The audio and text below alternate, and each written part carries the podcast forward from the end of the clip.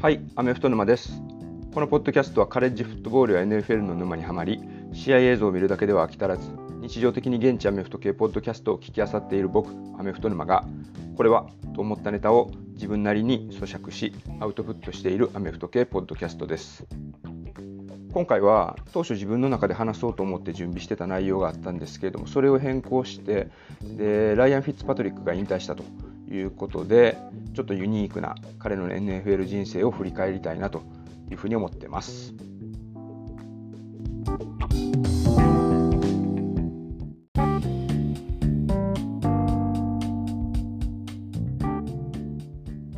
まあ、振り返ると体操に言ってもですねまあ、例によって僕のソース情報源っていうのは、まあ、現地のアメフト系ポッドキャストなんですけど今回はあのアダム・シェフター ESPN の中の、まあ、僕はちょっと井上公造さんみたいなあの芸能リポーターの彼みたいなポジションかなというふうに思ってるんですけれどもあのアダム・シェフターのポッドキャストに出演して語っていた内容というのを元にしています。正直個人的にはあのアダム・シェフターの声の質がですねちょっとダミ声だったりとかあと喋り方がせかせかしててで、まあ、僕にはちょっと聞き取りにくかったりとかいうことだとかあとは一つの質問に選手とかコーチが答えてくれてる途中に次の質問を食い気味に放り込んでいくというのがちょっと耳障りだなというふうに思ってあんまり好きなタイプではなかったんですけれども、まあ、彼のフットワークの軽さとかあとはま情報もあとはその特ダネゲット力っていうのはま純粋にすごいなというふうに思うんですよね。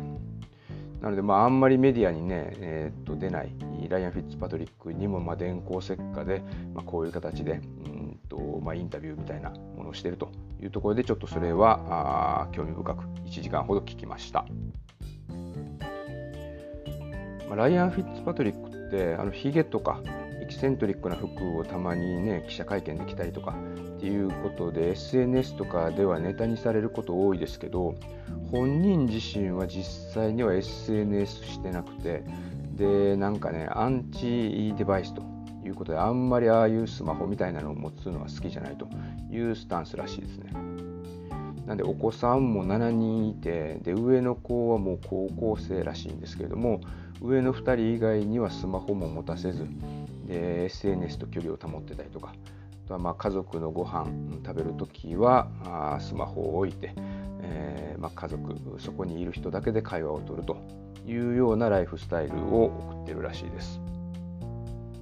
なので、まあ、彼引退しましたけれども最近だとね NFL の選手って引退するときは大体ご自身自分のソーシャルメディアのアカウントとかで、まあ、フェアレ farewell letter、まあ、さようなら letter みたいなものを投稿するパターンって多いですよね。今年で言うとね、トム・ブレイディなんかも1回引退発表の練習をしてた時に、まあ、インスタに結構長い文章をアップするというようなところが記憶に新しいんじゃないかなというふうに思います。ただ今回のフィッツパトリックのケースっていうのはなかなかユニークというかやり方がかなりぶっ飛んでましたよね。これご覧になった方結構いるんじゃないかと思いますけれどもなんかねそのアダム・シェフターとかが速報で引退するらしいぞみたいなニュースを飛ばすというようなことではなくて彼もね遅れを取ったみたいな形ですからね今回。あのまあ、今回はビルズ時代の元チームメートのフレッド・ジャクソンがフィッツパトリックから送られてきたテキストメッセージと送られてきた画像っていうのを、まあ、SNS にアップした。でそれによって多くの人が彼が引退を決断したということを知ったという流れですね。ま、そのフレッド・ジャクソンがアップした中のそのメッセージ自体はそれほどなんか大層なものではなくて Forever grateful for the magical ride まあ素晴らしい冒険を共にできたことを永遠に忘れないみたいなニュアンスかと思います。ただこの添付してた画像っていうのがぶっ飛んでてこれがですねワードクラウドっていうんですかね。あの文字がずらーっと羅列されてて大きい文字があったりとかちっちゃい文字があったりとか。でもう読めない文字とかもいっぱいあるんですけれどもこの文字っていうのが全部彼が17年間の間に、まあ、9チーム渡り歩いてるんですけれどもその中で出会ったチームメイト、まあ、そのうち開幕ロスターとかに残ってる仲間っていうことらしいんですけどもそれらをほぼほぼ網羅してで、まあ、そのチームメイトの名前で埋め尽くされた正方形の画像これをみんなに送ったみたいですねなんかそれだけ見てるとなんか耳なし法一の耳以外の全身に埋め尽くされたお経みたいな感じなんですけれどもこれがですね、まあ、息子と一緒に過去に所属したチームで一緒にプレーした選手っていうのをピックしてたらしいんですね。で、まあ、彼曰く856人の選手の名前が含まれてるらしいです。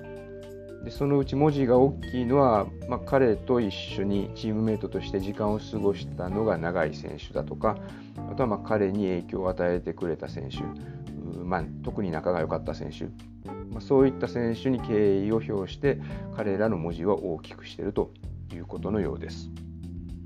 まあ、今回のあのポッドキャストのカバーにもちょっと左半分に使っているので、まあ、それ、えー、とお時間ある時に見ていただければなというふうに思います。でアダム・シェフターはそのフレッド・ジャクソンの投稿をチェックしてで速攻ライアン・フィッツパトリックに連絡を取ってで僕のポッドキャストに出てくれないというふうにお願いをして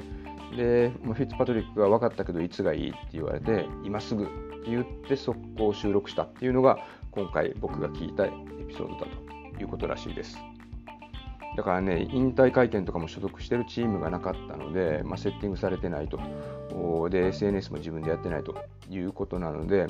まあ、今回の僕のポッドキャストを君の引退会見代わりに使ってくれとか言いながら、もう聞きたいことをいっぱい聞く独占インタビューみたいなに成功してるということで、まあ、恐るべしアダム・シフターって感じですね。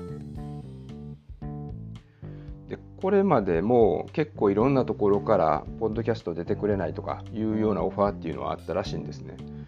まあ、彼ね長く、まあ、ベテランだったっていうことと、まあ、キャリア9チームも渡り歩いてるので、まあ、いろんな話持ってるだろうということでオフシーズンとかあ結構そういうオファーがあったらしいんですけれども、まあそんね、結構ポッドキャストってみんながやっててアメリカだとで結構長く喋らないといけないということでこれまでは断ってたらしいんですけれども、まあ、今回はま引退したということで気軽に答えたというようなことだったみたいです。しかしまあ彼のこの17年の歩みっていうのはかなりユニークですよね。ま、出身はご存知の方も多いと思いますけれどもハーバード大学でドラフトでは2005年かなに7巡目で、まあ、全体で250番目。で、まあ、17年間の中でプロボールにも選ばれてないしプレーオフにも出たことがない。で渡り歩いた9チームというのが2005年から2006年がセントルイス・ラムズ。で2007年2008年がベンガルズ。で2009年から2012年。ビルズということで、まあ、ビルズにいたのが一番長いということですね。で、その後1年間だけ2013年にタイタンズに行って、で、また1年後に2014年、テキサンズに行って、で、2015年、2016年っていうのはニューヨークジェッツに行って、で、2017年、2018年がバッカニアーズ。で、その次にドルフィンズに2019年と20年に行って、で、ワシントンフットボールチームに去年所属したと。いうのがこのハイライトになります。で実際フランチャイズ QB 的な契約を獲得できたのはビルズにいた時だけ。それも結果的には契約満了にならずにリリースされているという結果になってます。ただこの9チームいる中、まあ、バックアップ的な扱いで、えーとまあ、選ばれていると。ピックされているということもあるんですけれどもでもどのチームに行っても先発として出場したことがあったりとかあとは IB リーグ出身の QB として最多の223タッチダウンを決めてたりとかあとは3試合連続パス400ヤード超えの NFL の記録を持ってたりということで結構、まあ、記録にもちょっと残してで記憶に結構残すというようなキャリアを歩んでます。なんかねずっとフォローしてるわけではなかったんですけれどもなんか記憶に残っててで好きにならずにいられないっていうようなタイプの QB ですよねなんか闘志が溢れてるというかで、まあ、彼自身も言ってましたけれども、まあ、ポッドキャストの中でですけども最近の若手の QB の中にはまあ、自分の quarterbacking は良くなくても勝てたらハッピーって満足してたりだとか、まあ、無難にプレーしてで自分のスタッツが悪くならないというような、まあ、ちょっと守りに入ってるのを目指す選手がいるけれども QB ってそういうことじゃないんだというのが彼の考え方で QB は勝敗の責任を全て背負ってプレーするメンタリティーが必要だと。自分にとってはそれじゃなかったらやってる意味がない。で勝っても自分が活躍したから勝てた。っていう感じじゃないと満足できない。負けた時も自分に責任があるというのが QB なんだというようなことを言ってました、まあ、実際彼のキャリアをね振り返ると勝つことだけが全てじゃない。さっきも言いましたけれども、まあ、フランチャイズ QB とは言えない。で,、まあ、でも引退するまでは必ず毎年どこかのチームから必要とされてでそのチームで、まあ、出番が回ってきてでファンの心をつかむという、まあ、珍しいタイプのジャーニーマンだなというふうに思います。実際彼がスターターとして出た通算の成績っていうのは59勝87敗1分けっていうことなんですよね。ただまあその中で、えー、まあキャリアの中で3万4990ヤードこれは、うんと、通算の成績でいうと32番目の成績らしいですね。でさっき言ったその223タッチダウンパスというのも歴代36番目の記録ということになるそうです。で、まあ、今回の引退は5月くらいに決めたというふうにポッドキャストでは言ってました。ただ、なんか聞いてる限りだと、去年のあのワシントンフットボールチームで開幕戦で怪我したタイミングがありましたけれども、その時にある程度もう引退かなというのを考えているように感じました。というのも、まあ、その時の怪我っていうのは股関節の脱臼か何かだったと思うんですけれども、その怪我の間、しばらくチームと一緒にま行動できずに、うんまあ、個別で治療とかリハビリとかいうのをやっててで家で過ごすことが割と多かったらしいんですよね。でそれが、まあ、今回引退したけれどもその時の、まあ、これからの生活の予行演習になったというようなことを言っててで今は家族との時間を大切にしたいというふうに考えていると言ってました。まあ、プロ生活17年の間に子供がね7人生まれてで上の子は今高校1年でアメフトやってるということなので、まあ、これまでできていなかった父親の役割を果たしたいということもあるみたいなことを言ってましたね。まあ、余談ですけどね、あの17年間プロ生活を送った QB というと、最近だとフィリップ・リバースが記憶に新しいですけれども、彼、まあ、今は地元のアラバマ州で高校のフットボールコーチやってますけれども、彼もお子さんが9人いると。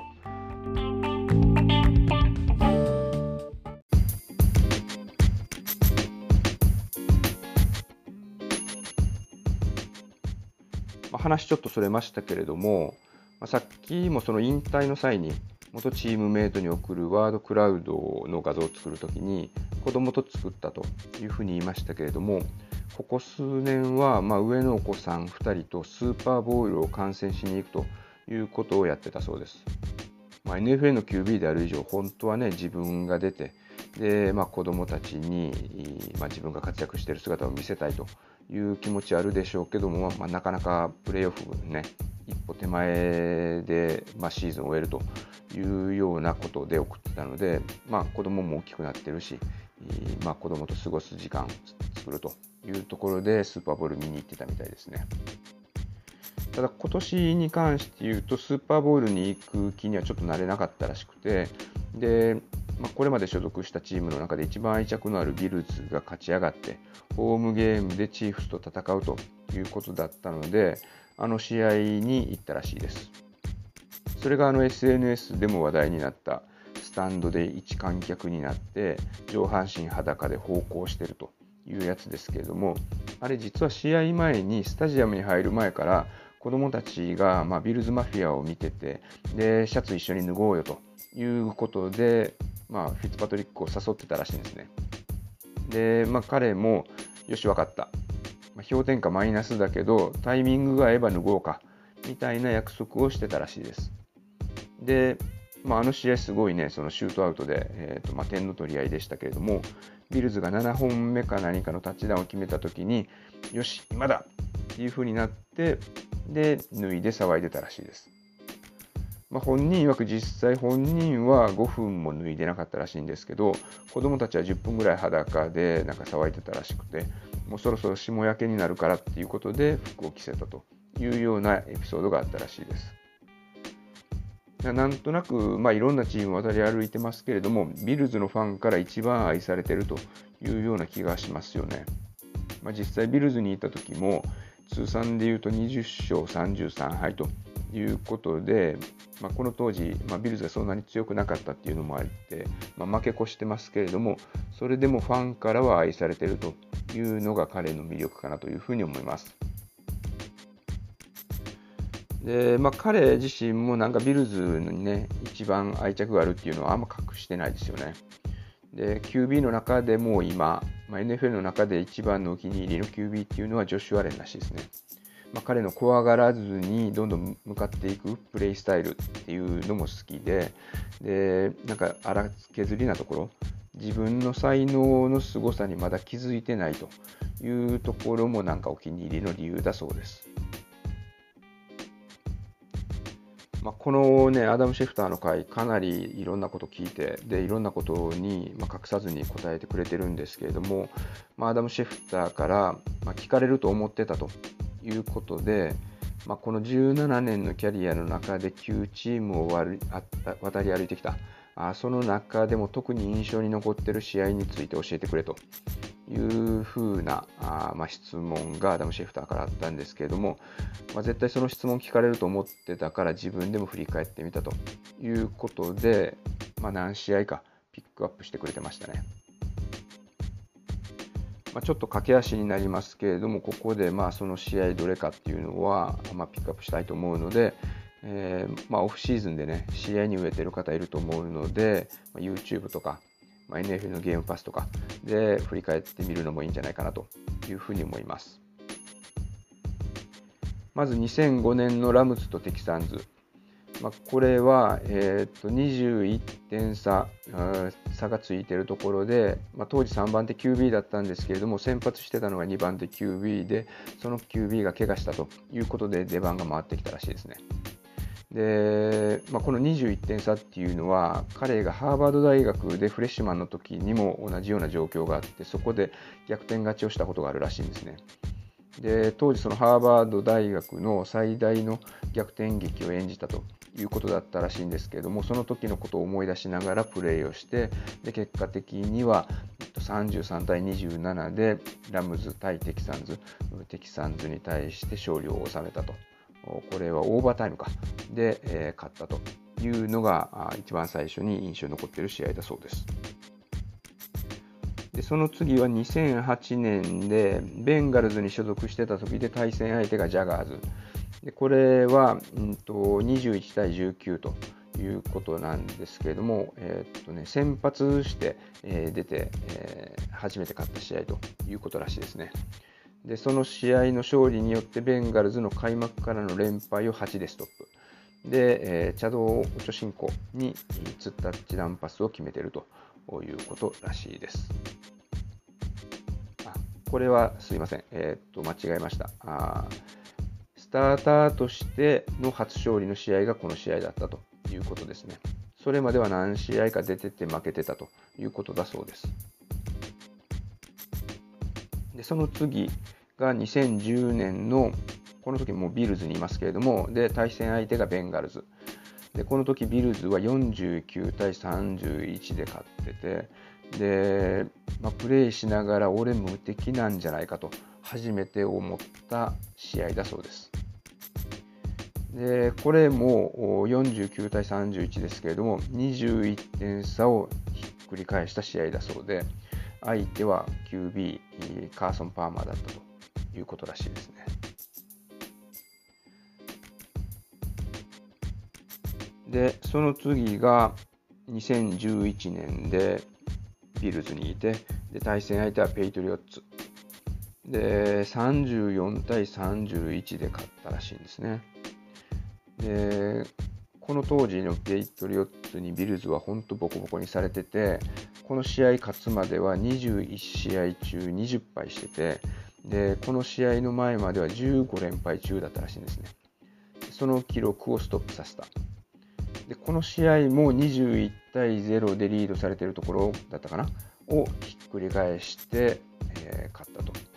いうことでこの試合がフィッツマジック誕生の起源じゃないかというふうに言われてますよね。で試合の後トム・ブレイディと握手しようとしたけれどもトム・ブレイディが握手してくれなかったというエピソードも教えてくれてました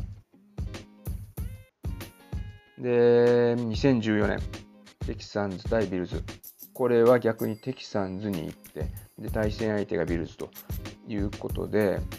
これが最初で最後のリベンジマッチみたいな気分で挑んだ試合ということでしたね。でこの試合自体は、うんと、23対17で勝ってるんですけれども勝負を決めたのは、まあ、JJ ワットが80ヤードのインターセプトタッチダウンを決めたというプレーが生まれたそうです。で2014年もう1試合やってテキサンズ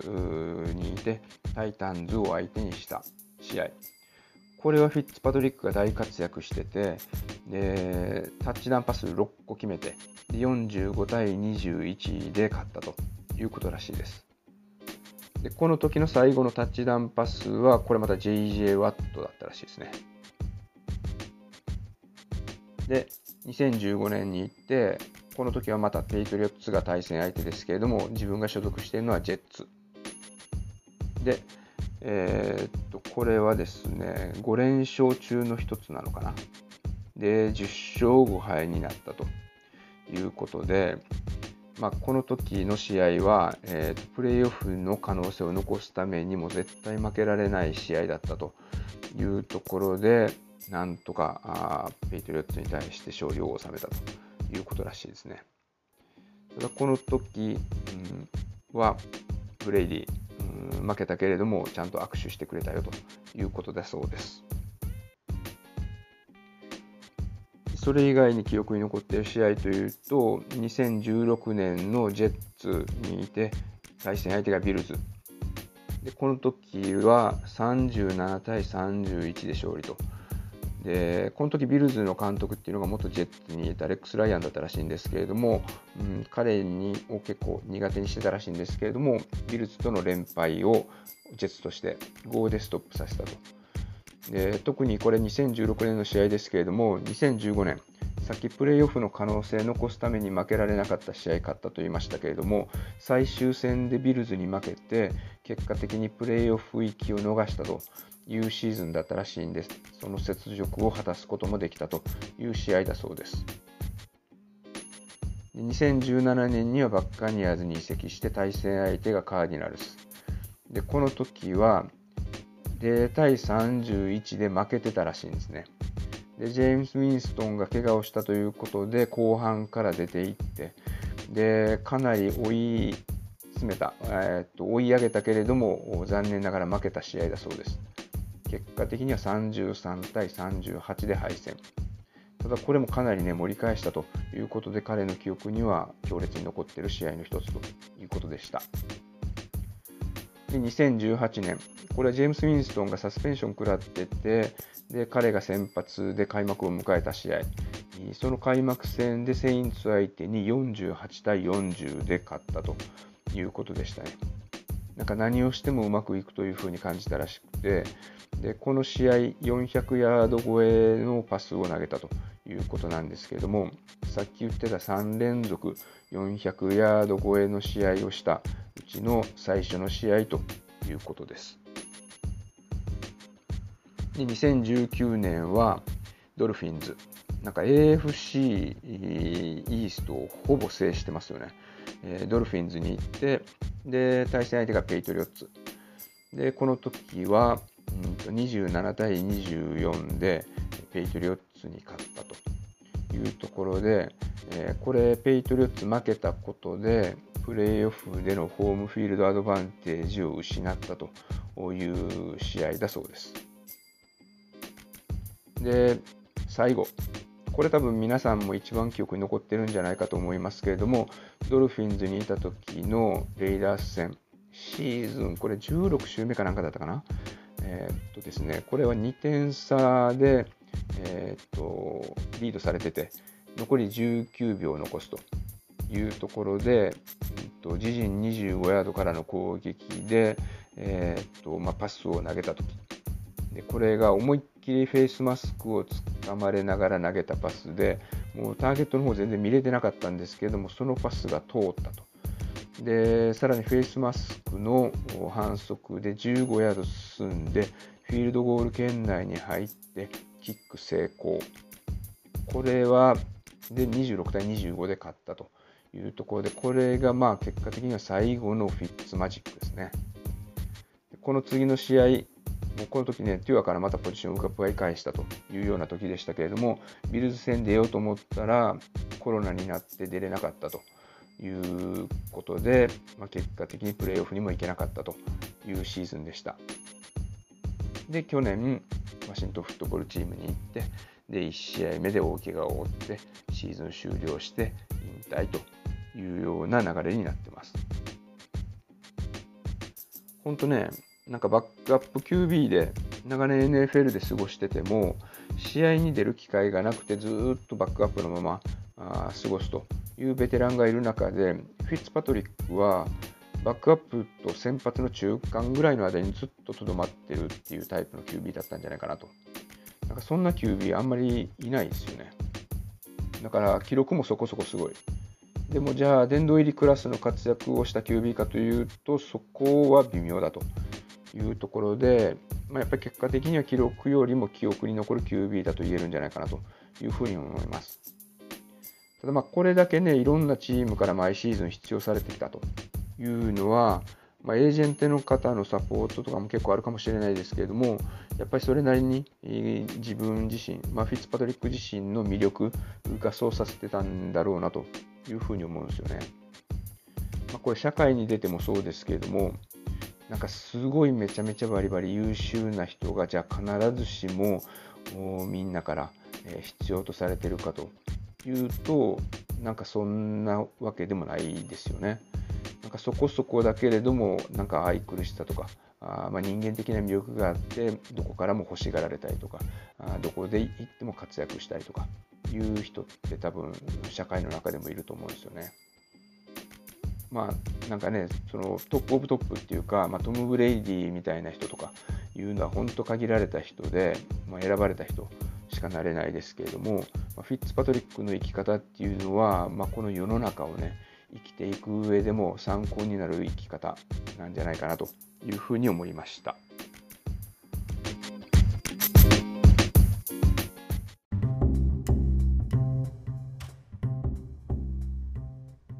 ここまで聞いていただいてありがとうございます。本当は今回ですね、またあのカレッジフットボールのあのニック・セイバンとジンボ・フィッシャーの喧嘩の続き、場外乱闘の続きの話をしようかなと思ったんですけれども、まあ、フィッツパトリック引退ということで、えー、ネタを変えて、えー、その話をさせてもらいました。うんまあ、NIL の話とか、まあ、カレッジのリクルーティングの話って結構掘り下げるとかなり深くいってしまってドツボにはまるということもあるので、それはまた別の機会にさらっとお話できたらなというふうに思ってます。このポッドキャストも開始してから間もなく1年になるんですけれども、まあ、ちょっとずつですけれども、コンスタントに聞いてくださっている方、まあ、いつも言ってますけれども、増えててで、それが継続のモチベーションになっているというところで、次、いよいよ50回目を迎えます。皆さんに評価していただくことで、Spotify とか Apple Podcast でのランキングに反映されるということなので、えー、まあなんかしつこいなと思われる方もいるかもしれないですけれども、番組登録だとか高評価、ぜひよろしくお願いいたします。リアルの世界では野球、サッカー、バスケとか、あまあそれらのスポーツの人気を上回るというのは難しいんですけれども、まあ、せめてポッドキャストという狭い世界の中ではなんか聞かれる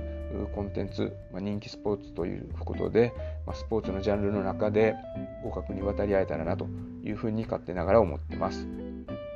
次回のネタまだ決めてないですけれども、うん、まあ何か、えー、っとお話ししたいなというふうに思ってます。では。